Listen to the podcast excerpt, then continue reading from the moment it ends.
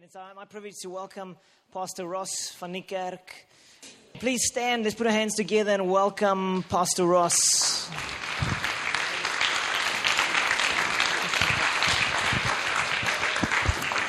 I want to share about following Christ and imitating Christ, um, but we're going to talk about walking through the fire tonight. Um, there's a Dr. Malek, George Malek. So, how many of you have ever met Dr. George Malek?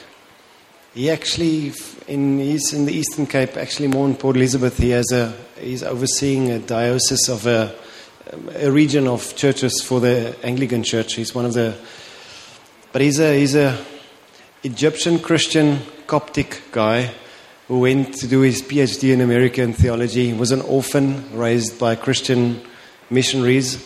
And um, basically, a few years ago, he came to South Africa. He married a South African woman from the, the northwest of the country.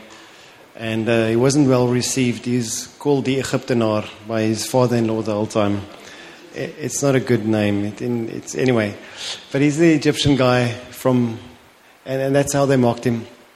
But this strange person, Dr. George Malek, he actually, now, now he, when he comes from the Coptic church, he worked in the Baptist church, and now he works in the, in the he's overseeing few churches of the Anglican church, but he's in Shofar. so, so, as he landed in Stellenbosch, he's got a dual, a dual doctorate, both in psychology and in theology. So he really understands people and people's relationship to God.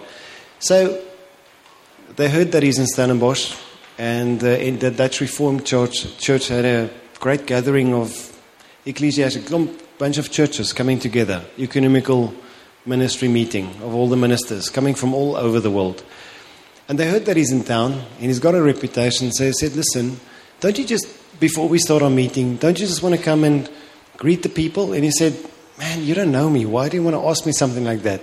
He says, Will you please come and tell us what you've learned in your work in ecumenism? just churches working together to, to unity. Don't you want to come and share?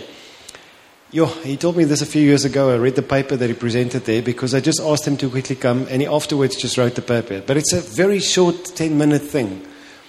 And he stood up and everyone was quiet and looked at this Egyptenaar, Egyptian man. And he smiled and he says, You came to ask me to speak about ecumenism, about what we have in common, about our commonality, and specifically in the church. And he says it's really simple. It's not so difficult. You guys are spending millions of dollars every year to fly around to try and unite the church. If you want to know what unites the church, it's the same thing that unites humanity. He says all over the world, humanity has these three things in common. The first thing is suffering. Doesn't matter where you come from, what life you come from, doesn't matter where you're born, rich or poor, black or white, doesn't matter which age, which country, which continent. If you are born and you live, you will suffer sometime in life. We share suffering. In fact, every single book in the Bible was written to a suffering community. Most stories of the Bible were written because of their suffering. We only have those stories because of suffering. We have the Bible because people suffered and cried out to God and say, God, help us. why we have the Bible. Every New Testament letter was written to a persecuted church. Sometimes, if you don't understand the, the context of the Bible, especially Revelations, just remind yourself this was written to people severely persecuted by Roman people who put them on stakes and fire. And it does bring a lot of clarity. If you want to preach prosperity from the Bible, I want to say, dude, just know to whom it was written. Yes, God does inspire, but these people were dying they were fearing for their lives, every single one of them. The person that they're writing about in the New Testament is the suffering one, the suffering servant. He's called the suffering servant. It was prophesied about him, Jesus, the suffering servant, the one who will suffer and die. In Revelation, we read about Jesus, the one who was like a lamb, a lamb who was slain. that's, our, that's our hero.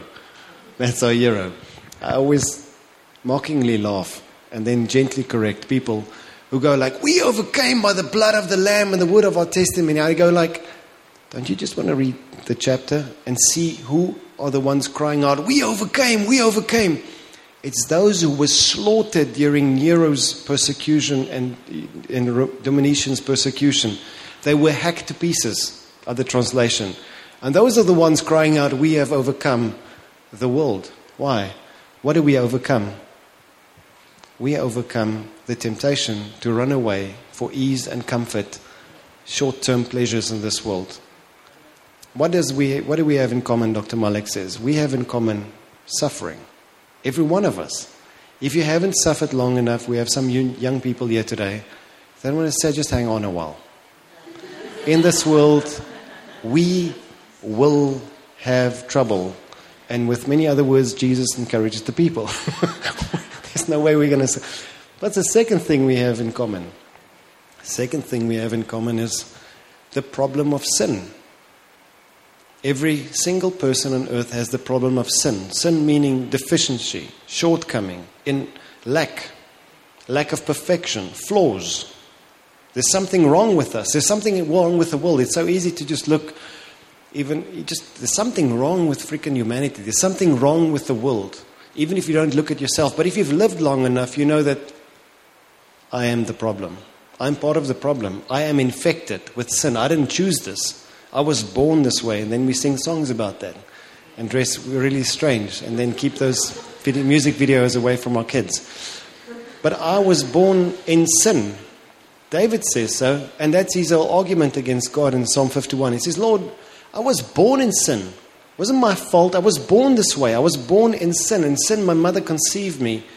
We have in common that we all are sinful. We are all imperfect. And the longer we live, the more gracious we are with one another, if we're Christians, because we recognize that that's your problem. I have my own set of problems. I'm gracious with you because I myself am a fallible human being. I myself am in need of God's redemption. I stand guilty. Everyone stands guilty before God. That's Paul's argument to the Romans. He says, There's no one righteous, not one. Everyone stands guilty before God. And a lot of the suffering in the world is because of sin. We suffer because we bring it upon ourselves, our addictions, our anger. We suffer in relationships because I am in the relationship. Two imperfect people, and we mess one another, we hurt one another, we betray one another, we are ugly, we are accusing because of my sin. But that's why Jesus came to remove it, to remove the sin. That's why he suffered because of my sin.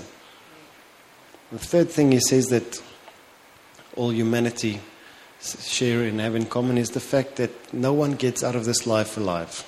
We all die. No one gets out of this life alive. We all die. Every one of us are bound to death. We don't know when it happens, but we know that every one of us will die. There's no difference. Not your color, not your race, not your riches. Nothing will prevent you. We all want to live forever. We all sing Freddie Mercury's song and then we all die because of the consequences of sin. Our sin, someone else's sin, but it's not even your sin, it's just sin. We die. Whether someone throws a petrol bomb into the church, whether someone comes to, sh- to cup you with a panga at night, whether someone does whatever, that's not so funny. That's not funny. It happens. It happens all around. Anyway, Gilles, weird sense of humor. anyway, but we all die.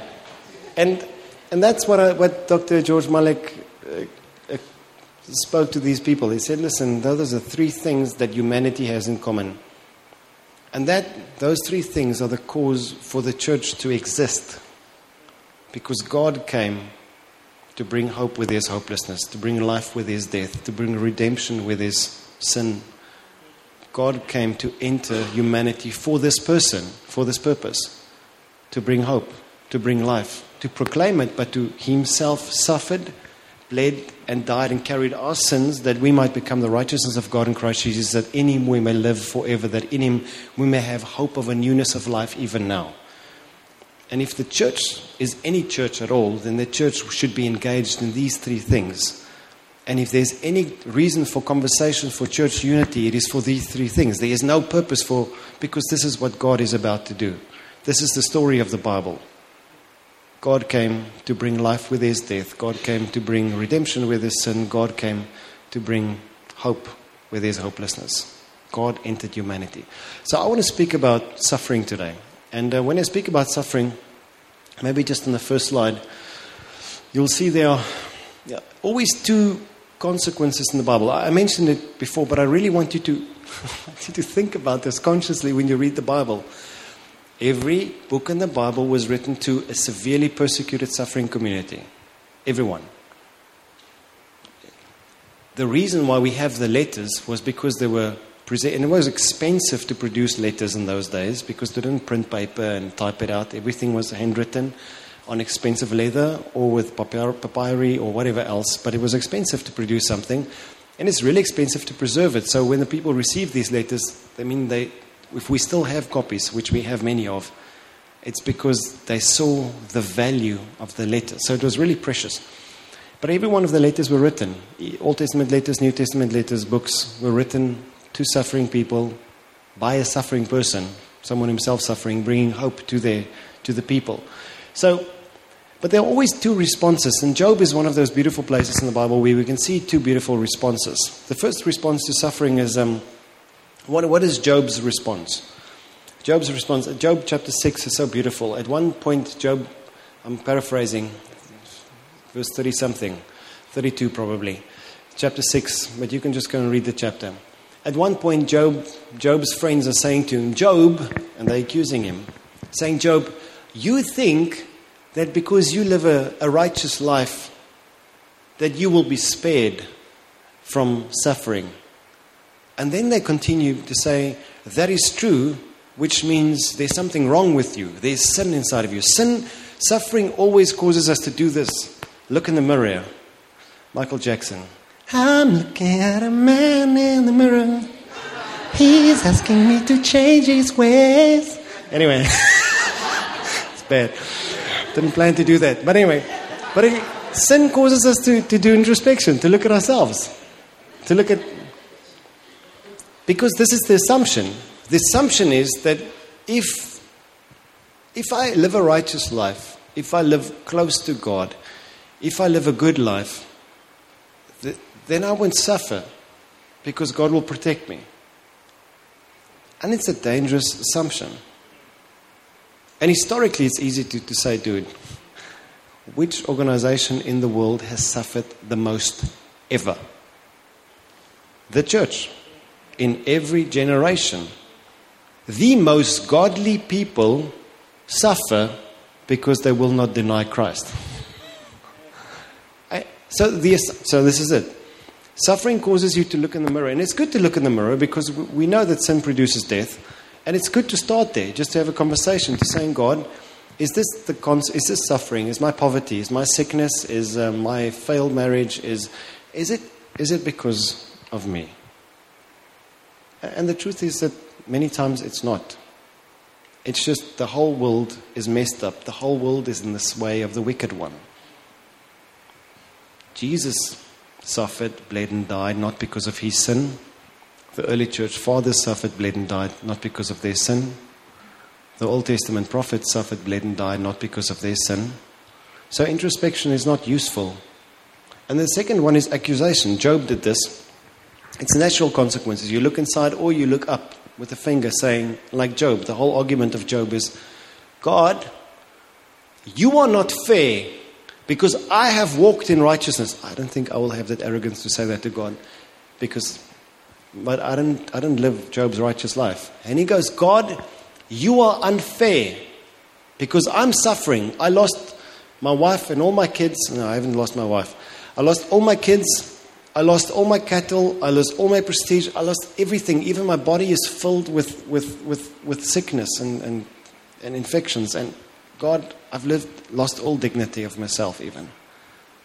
You are not fair because I'm serving you. What are you doing with me? What are you doing? Why don't you save me? And it's always the consequence, one of the two.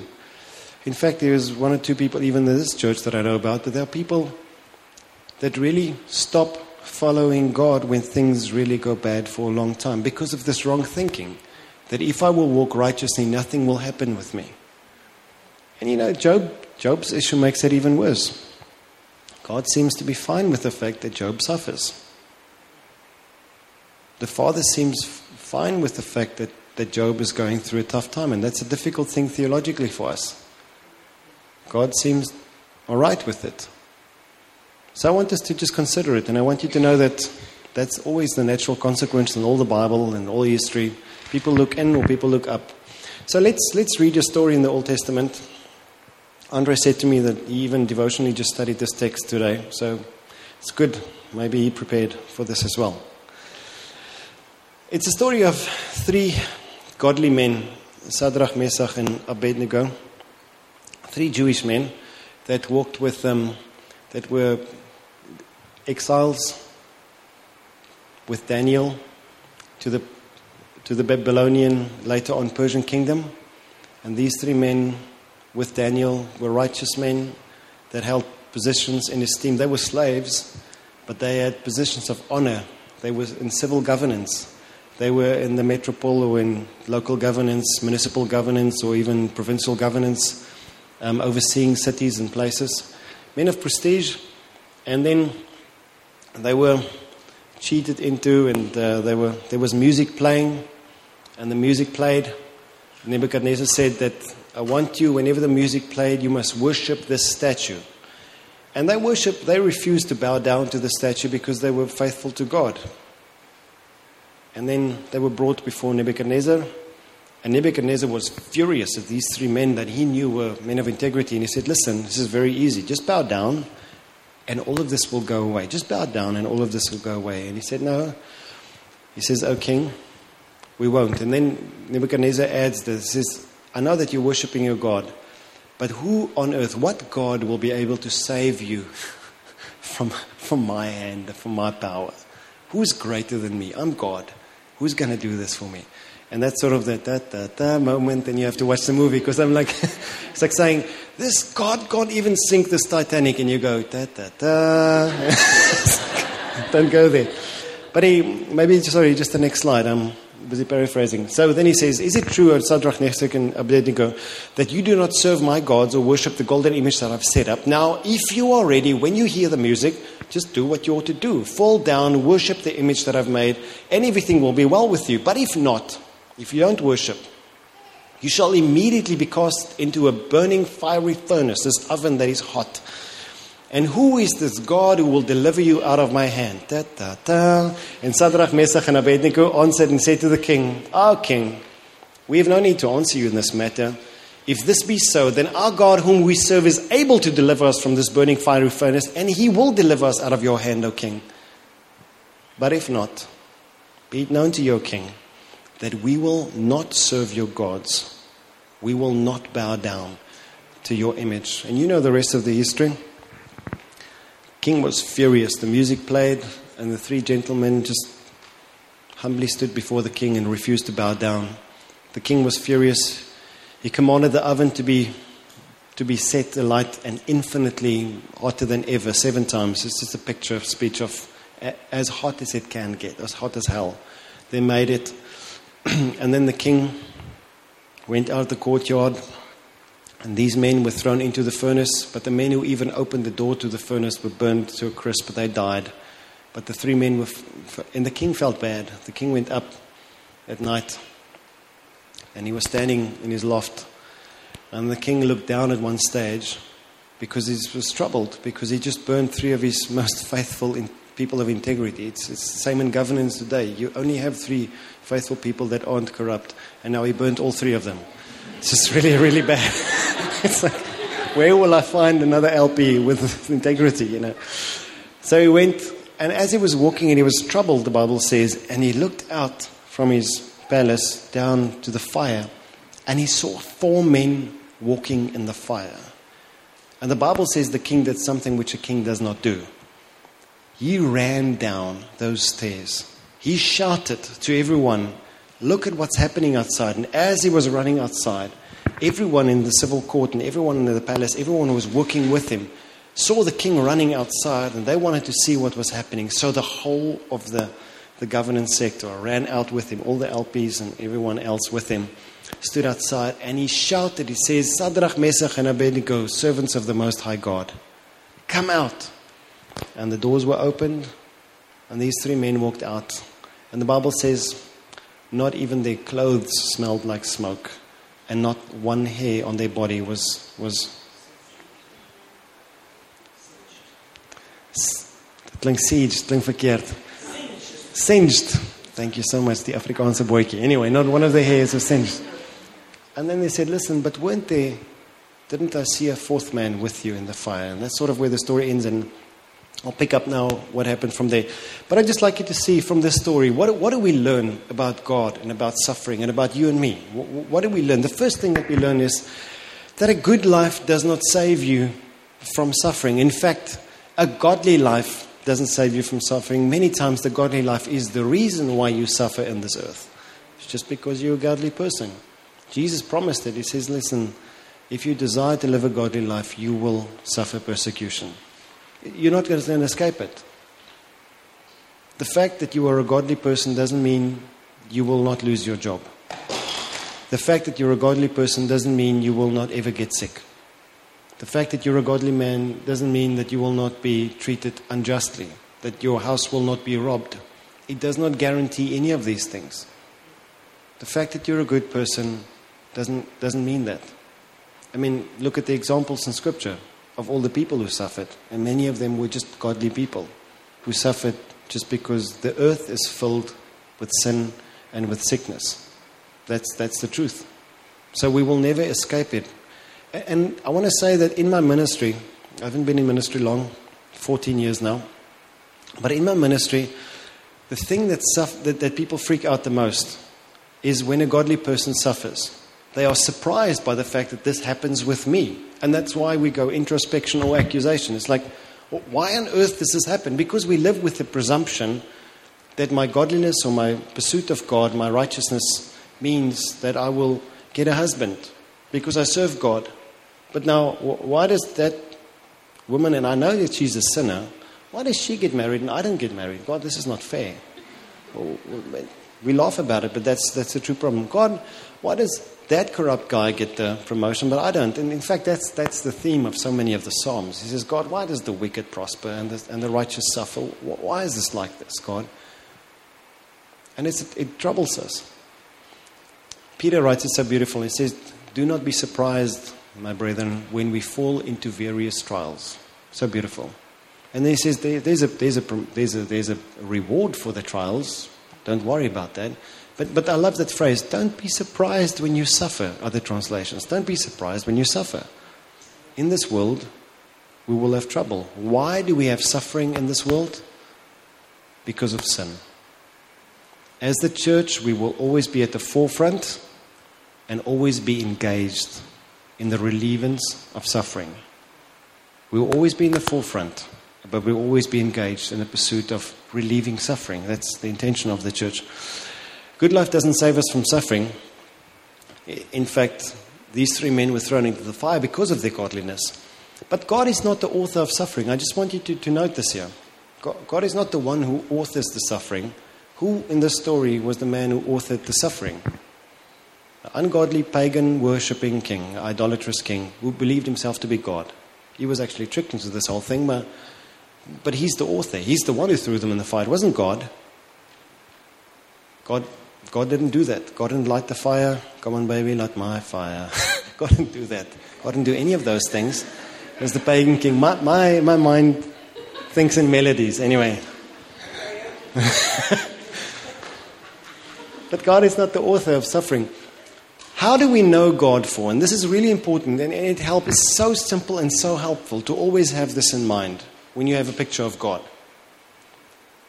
How did God create the universe? The nature of the, the, the creator is seen in the nature of the creation. So, how did God create the universe?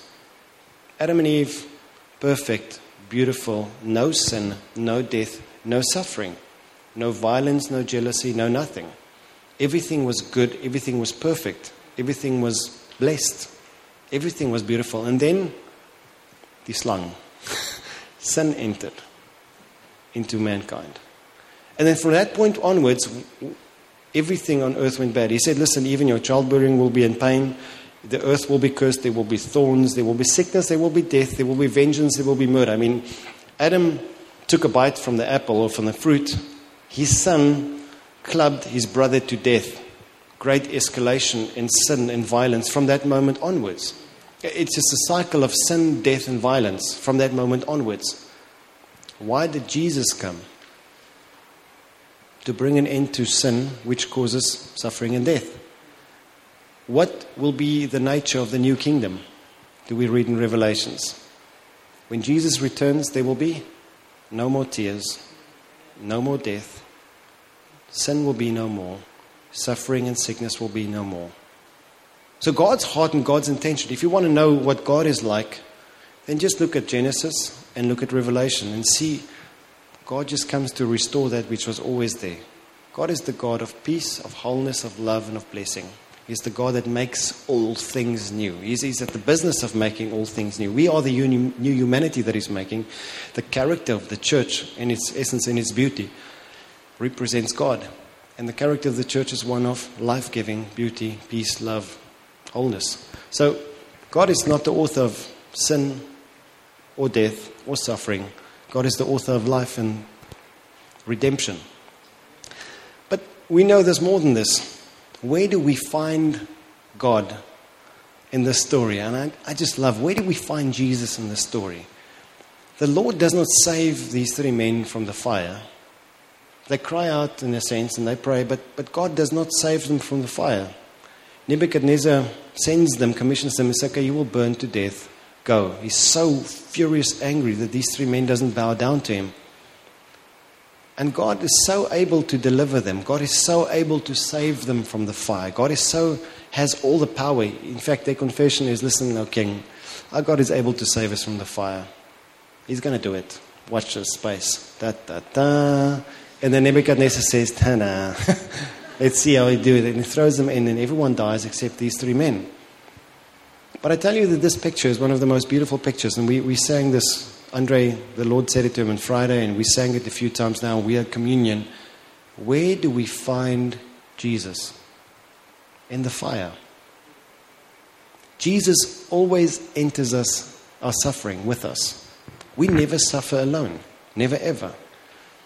We know this in your times of the greatest stories, I mean, even though that, that very well known footprints dream that someone had that is published a million times all over the world. You know, the dream where the person said, Lord, I've been looking back and I saw this dream of my footprints, and I looked back and the times when it was the toughest in my life, I only see one set of footprints in the story. And, and then the Lord said to the lady, I presume it's a lady, said to the lady, This is footprints on the beach. It's a lady. It's a lady. And the Lord That's a goal. And the Lord says to the lady, uh, person in the dream, He says, I didn't leave you in the times of suffering. I was the one who carried you. And it, it's such a, we know the story so well, but it's so true. The times when, when we go through the hardships of life, we are the closest to God because then there are no pretenses. There's nothing fuzzy. Your, your prayers are real prayers. It's not, oh Lord, nah, nah. it's like, God, I'm going to die. You've got to do something. And God, I'm so angry at you. Why do you do this? Why is my kid dying? God, what are you doing? It's, it's those times of, of severe pain that you are honest with God. And when there's no pretense, the Lord says, if you draw near to me, I'm going to draw near to you. If, if, and in those times, we really draw near to God for the next breath, for the next step. It's in the times of difficulties that, that the Lord is the closest. Where, do, where does Stephen, the first martyr in the Bible, see Jesus the clearest? It's when the stones and the rocks are coming out at him and he's dying. And he's smiling in the face of death. He goes like, wow, I see the Lord. And his face is radiant. And then the people are even more angry with him because he's so at peace because he sees Jesus while being stoned to death. We have this friend, um, the reason why where this word came from is a f- couple of ours, friends of ours. Uh, the previous year, they they went through real hardship. She didn't plan to get pregnant because she didn't ever ever actually plan to. She didn't think she'll be a good mother, so she didn't. They were just postponing the whole pregnancy thing. They were just like, no, no, we're not going to go for this. And then by a massive miracle, medically it wasn't supposed to be possible, but she she fell pregnant. And she goes like, oh, yeta, now I'm pregnant. Okay, so now I don't know I'm going to do this because I didn't plan to be pregnant, but now I am pregnant. And she and her husband came and prayed with us because the doctor said it's going to be a Down syndrome baby. and the baby definitely has a heart defect, and we don't even know if the baby actually has um, has kidneys because we can't see it in the detailed sonar at 23 weeks. So it's it's a bad thing. And then they prayed and they discussed a lot, and then as we went through, it actually went better and better. The prognosis, the baby's nose bone grew, and things, a few miracles, kidneys grew back. During the pregnancy, was one of those times when the whole church prays because it's a baby. it's like, it's like a grown man. You go like, ah, dude, I'll pray for you, but come over for rugby. But if it's a baby, then we all pray. It's like even though, so we really prayed. And then, and then the baby was born prematurely. She she just had uh, very early, 32 weeks or something. Um, they tried to keep the baby in a little bit longer, but the baby came really early. And then the heart defect was really bad because the heart, there was still a hole in the heart. And oh, Emma, Emma Jane, the most beautiful baby, she actually, she was in and out ICU. She spent the first four months of her life in neonat- neonatal ICU just because of a heart defect. They didn't think the baby would live two weeks. They didn't think the baby would live six weeks. They said, no, it's another week, another month. But Emma Jane eventually went home. She was there. They did a first surgery on her heart to try and rectify the, the, the, the, the heart gap, and they did. But then the aorta on the one side never grew, so the lung was really small on the one side. So she was scheduled for another surgery. I mean, but this is like real prayer stuff. So for their nine months of pregnancy, plus the, the eight months, we as a church, we, we really prayed. Like really, really prayed. And it was so tough on, on, on the parents, you know, because they lived eight, uh, four of her, no, yeah, I think she, in total, more than four of the eight months of her life she spent in neonatal ICU. But then Emma Jane, during the surgery, it didn't go well and she died eventually. And it was really, really tough on the parents. It was really, really tough. So we really, as a church, we prayed. But afterwards, it was so amazing that um, Gideon and Sonia, you know, their lives were so transformed because of this time of suffering.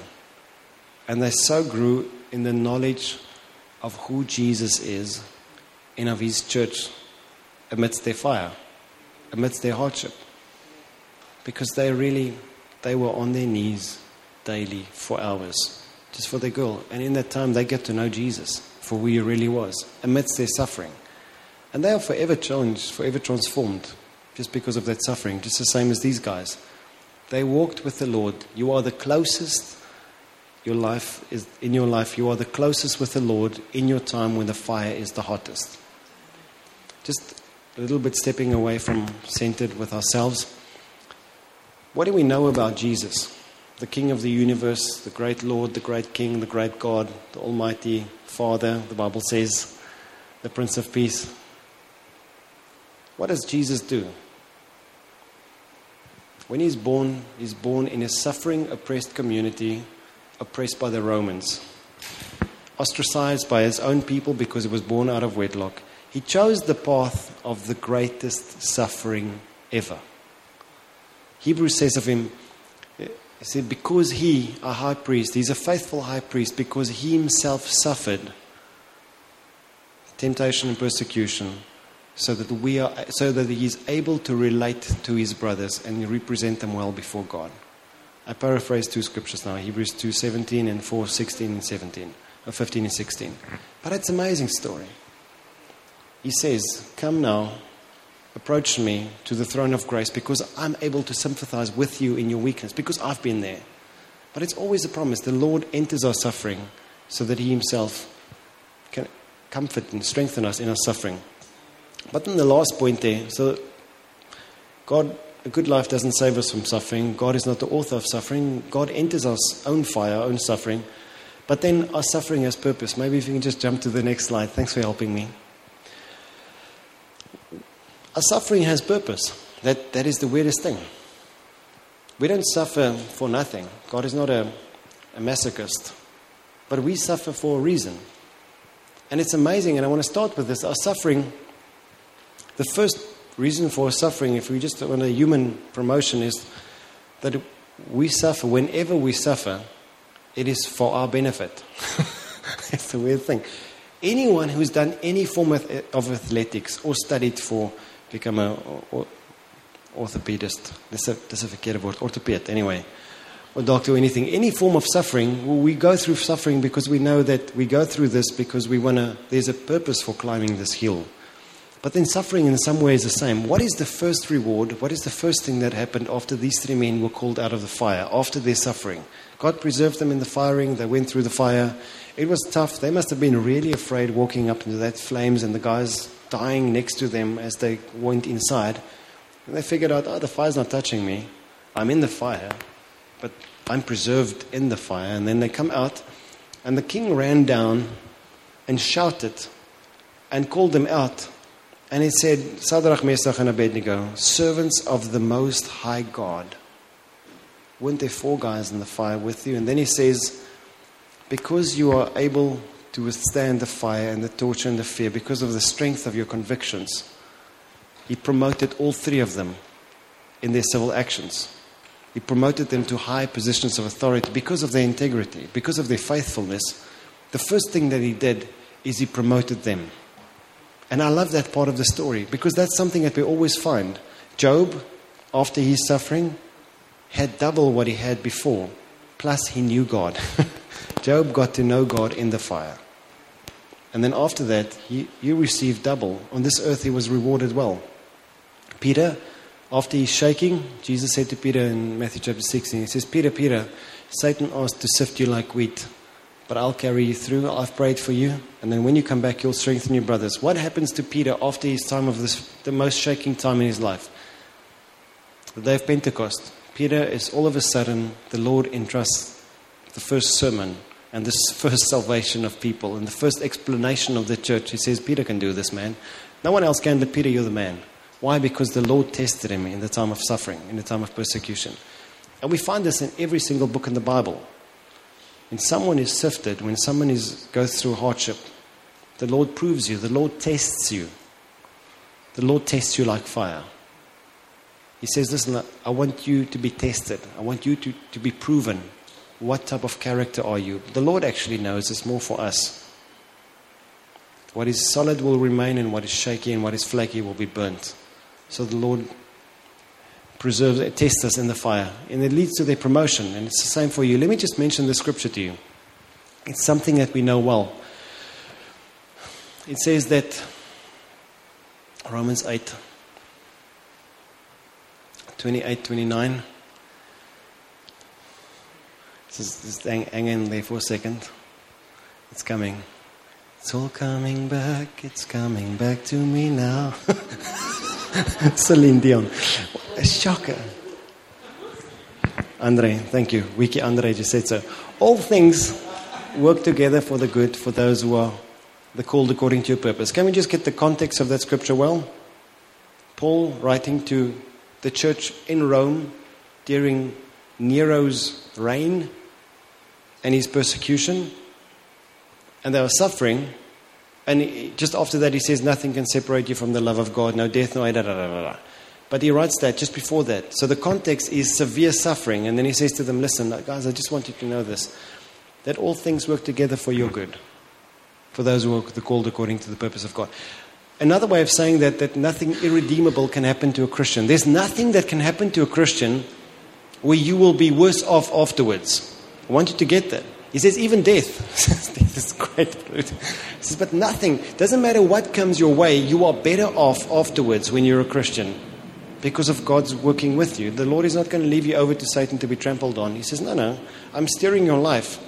Even in Job's case, Satan was like, Hey, dude, I want to test that man. I want to shake that man. I want to burn that guy. I'm going to give him sickness. And the Lord says, gives permission for everything because he knows what he can be trusted with. Nothing irredeemable can happen to a Christian. There's literally nothing coming your way. Nothing. And people, let's be honest.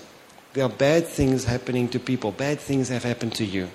The Lord says, doesn't matter what happens, you will be better off afterwards. In me. Not apart from me, but in me. I can make all things work together for your good. It sounds so humanistic, but that's really the Lord. That's what the Lord says. Your promotion. Suffering leads to your promotion. You're better off after this than, than you were beforehand. And you have to remind yourself because, you know, times of suffering is not one day in a fire. Times of suffering is partykeer baie. It's you a long time. Just know that God is at work. God is at work in you. The next one was God's megaphone. Suffering promotes your witness to God like nothing else. Yeah, Giddy is a great guy, people love him.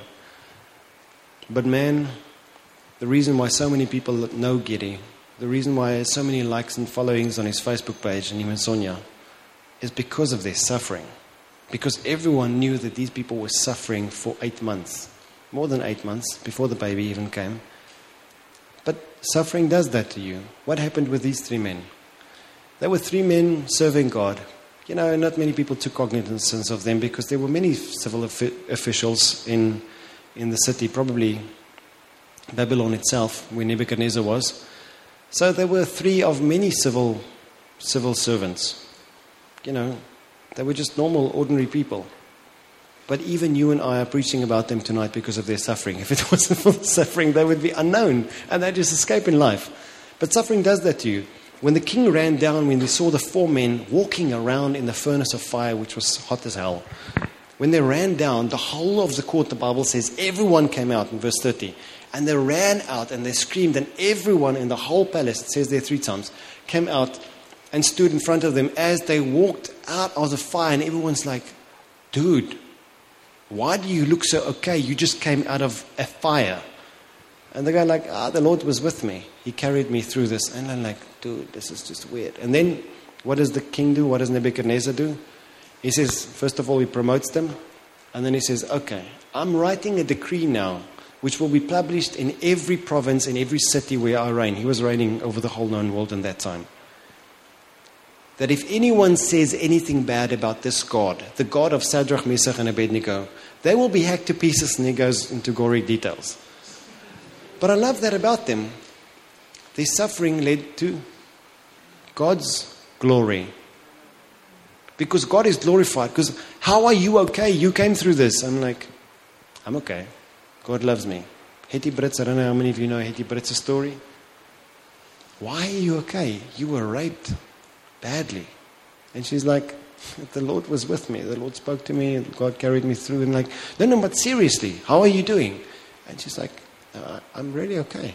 Like, no, no, no, no. I mean, just thanks that you're okay. But, but really, how are you doing? She's like, okay, let me tell you the story. Let me tell you what God has done for me. And so everyone is buying her books and stuff, and that's not the purpose of the, the incident. But the point is, God is glorified, and God is shown that all things really work together for those who love God. And everyone knows, everyone in all of Babylon knew the God of Shadrach, Meshach, and Abednego. The same with Daniel's story in the lion's den. It's a similar story. But our suffering, if you suffer well, always lead to that. And obviously, you, the suffering, the purpose of suffering is that you may know God, that you may really, really know God, that you may know who God is. The people in, in the desert got to know God, the, the Jews who walked with him. It was the purpose of walking in the desert for 40 years. It's like, you didn't know me, at the end of this generation, you will know me. Job got to know God in the fire. Daniel got a revelation that God is able to shut the lions' mouths in the fire. Jonah got to know the Lord while he was running away from God. Everywhere. His suffering leads you to look away from all the earthly stuff that, that clutter our thinking and like, okay, there's a, there's a real God that really knows me. It's going tough with me, but because of this, I'm calling out and I'm getting to know the real God. Suffering always purifies the church through the ages because we get uncluttered with the stuff that happens. And, and the, the, the, churches and the suffering communities are always the churches on fire that really love God and intimate with God. Why? Because the things of this world go strangely dim in the light of His presence. We just Nothing else matters. Let me just run to God because I need God to live. And uh, then, you, then God says, Thank you. You get to understand that I am your source of life. It clarifies our perspective in life. I'm not going to go into that now, but it really shows us what's important, what's not important. I mean, if you go through fire, if you go through rape, if you go through a, a, a you know, lose your job, if there's a bomb scare, if there's a flood, whatever you go through, afterwards you go like, Praise God, I have my family and praise God that, that the Lord protected me. I'm okay. I'm okay. Yes, I lost a limb in this whole thing. Praise God, I've got my family. Praise God, I've got a witness. And that is your story after that. That becomes your story, that becomes your song. Because the stuff of this world, you know, take away my car, take away my stuff, take away my house, I lose my job, it's okay. God, thank you that my boy is fine. Thank you that my boy is fine and my boy knows you. Thank you. It clarifies your perspective. It gives you eternal perspective that is godly and that is worthy. And suffering has always done that for us. Because you know that life on earth is really, really short and eternity is really, really long. And then the last one suffering helps us to, to, gain, to gain compassion. If you are able to suffer, if you go through suffering, then you're not casual with people who suffer afterwards. Not even people who suffer, in a, you know, even if they suffer in a different way. Your prayers for them is like really accurate. You understand what they're going through. I mean, why does Jesus have compassion with us, the Bible says? Because he suffered like us. so he says, Come talk to me. I know what you're going through. I really know this. Honestly, I really know. You're the school freak, I was a school freak, you know. You're the one who is always the righteous guy and everyone else sins and you know they mock you because you come and talk to me. You know it doesn't matter what you go through. Jesus says i know what you're going through. You were lonely i was lonely. You were betrayed i was betrayed. You were beaten up because of doing nothing wrong i was beaten up because doing nothing wrong. You were separated from your father i was separated from my father. You lost your mother i did the same. But it's amazing. It's, it's more than that it helps us to actually really spend time. You, you, really are compassionate with people who suffer once you yourself have suffered. And that's why I think one of the main reasons why God allows the church suffering. Because sometimes we preach this, this weird gospel that we are the ones and nothing in this earth will touch us because we are the godly people and no one will ever suffer and let the world suffer. Let, let Satan rip them all to pieces. But we are fine. And I want to tell you, God is not into that type of, not, not at all. God is not into that type of gospel. God is the, gospel, the God of the fatherless and the widow and the orphan and the stranger, the alien among us, those who are persecuted, those who are trapped down. And that's why the Lord says, listen, unless you're going to get a heart for them, you're going to feel their pain because I want you to feel their pain. I feel their pain. I want you to feel their pain. If you can associate and identify with them, then it's great. So, suffering allows us to really identify with other people who suffer. Because the, the church was never ever called to be this city far away, the lofty ones that never ever have any pain and suffering while the world, you know, is trampled to hell, literally. The Lord says, no, no. Church is always among the people. It's always among the people. It helps us to gain compassion, it helps us to feel with others. How do we take this home? Three things. First one is just um, to comfort. Fear not, says the Lord, I've redeemed you, I've called you by name, you're mine. When you pass through the waters, I will be with you. When you walk through the fire, you will not be burned, your flames shall not consume you. Just know that the Lord is always with us. The Lord said it over and over tonight, and maybe that's the one thing the Lord is saying to us regardless of where you are. God says, You are never alone. I'm always with you. I'm always with you. I understand what you're going through. Listen, guys, maybe just one thing that just dropped in my head now. Sometimes we feel that our suffering is not as hardcore as other people's suffering, so the Lord doesn't care about us. Suffering is suffering. Suffering is caused by sin, it's separation from stuff, you know. And the Lord cares about your suffering. Don't think because you weren't gang raped by 10 people but you just lost your job that it's not as bad and God doesn't really care that much. It's not true. If you feel pain, God feels pain. The Lord identifies with your pain and the Lord is there to comfort you. So the Lord says, Yeah, I'm with you. I'm with you always. Just know that you are not deserted. And this is so important for you to remind yourself that God has not left you, therefore you suffer. It's not the truth. He enters in the fire with you. He enters into the fire with you. It's not because of your failure that you suffer. Sometimes it is because of my failure that I suffer, but that's the story of the gospel. It doesn't matter. Whosoever, doesn't matter what the reason of trouble is, if, even if it's your own stupidity that you drown and sink, if you call on the name of the Lord, you will be saved. He doesn't save you because you're good, He saves you because you call out, because you need His salvation. Doesn't matter what you're going through. So just know that. Even if you've messed up your whole life and now you find yourself single and Your kids don't want to talk to you. Cry out to God. Don't punish yourself. God came to redeem us of sin. Our own sin, other people's sin, it's indefinite. He wants to save, He wants to redeem, and He comforts us in our weakness. And then the next one is just you got to hold on to hope. The fact that you know that I'm suffering now, but all things work together for the good for those who love God and those who are called according to His purpose. It might be bad now, but know this. Doesn't matter where this suffering comes from. The Lord says everything will be turned about. It's a weird thing for your good because you love God. He'll make it abound to you. He'll make it turn around for you. You'll make this better. You are better off because of the suffering. You are better off because of good things. You're better off, doesn't matter what, because the God of the whole universe is with you. And then the last one just to prepare your heart. I love this statement. If this is so, our God is able to deliver us from the burning fiery furnace, and He will deliver us out of your hand, O King. But, da, da, da, even if not, even if not, God, just let it be known. o King, we won't serve any other God. I won't just serve God when it's going well. What was the major accusation that Satan brought against Job? This boy only serves you because he's going well.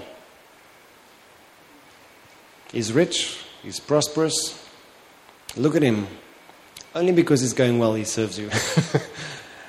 and Job thought so as well. that was the big lesson for Job. Job thought so as well. I'm serving God, nothing can happen with me. Boo! and then the Lord says, Mm-mm. Go, Satan. I want to show you that that boy is amazing. That boy is amazing. That boy's heart is loyal to me. It doesn't matter what happens with him. And then Satan let rip on all that he could. He lost everything he loved except his wife. The Lord was gracious to him. Sometimes, if you listen to his wife on the ash heap, you wonder, wouldn't the Lord have taken her away as well? She's not helping. And those friends of him, they're not helping either. You know? Maybe he would have been better. But then we wouldn't have had a story because the story is just the dialogue. Anyway. But it's amazing. The oldest book in the Bible, the greatest truth. Prepare your heart that when suffering comes, you are not surprised at suffering. Because Peter says, listen, don't be surprised when you suffer. Our God is a great God. Our God is the God that carries us through the fire. Doesn't matter what you go through in life, He's with you. Doesn't matter what comes your way, He will make all things work together for your good. And because of a fire, in the midst of the fire, I want you to know that your faithfulness and your loyalty to God is a megaphone, is amplified because of the suffering. You have a louder voice because people are always drawn to look at someone in suffering. And because in the midst of the suffering, if you give glory to God, they just go, This does not make sense. And they walk closer, even like Moses to the burning bush. And like, why is the fire still burning inside of you? Why are you okay? And then you become the witness that says, There's a God who never ever ceases to exist, even in my suffering. I have an enduring life I am sharing in the life of Christ, the eternal life of Christ now. God is able to preserve me in the fire. Look at my life. See how He will prosper me amidst of the suffering. Doesn't matter what Satan throws my way, I'll be okay because my God is on my side. And even if I die now, I want you to be to know that I'll be rewarded eternally for my faithfulness to God even now in this life. My life on earth is just short, eternity is long, and my suffering helps me understand even if everything is bad, even if Job ends dying on the ash heap, eternally he'll be rewarded with God because his life is in God's hands eternally. Yours and mine as well.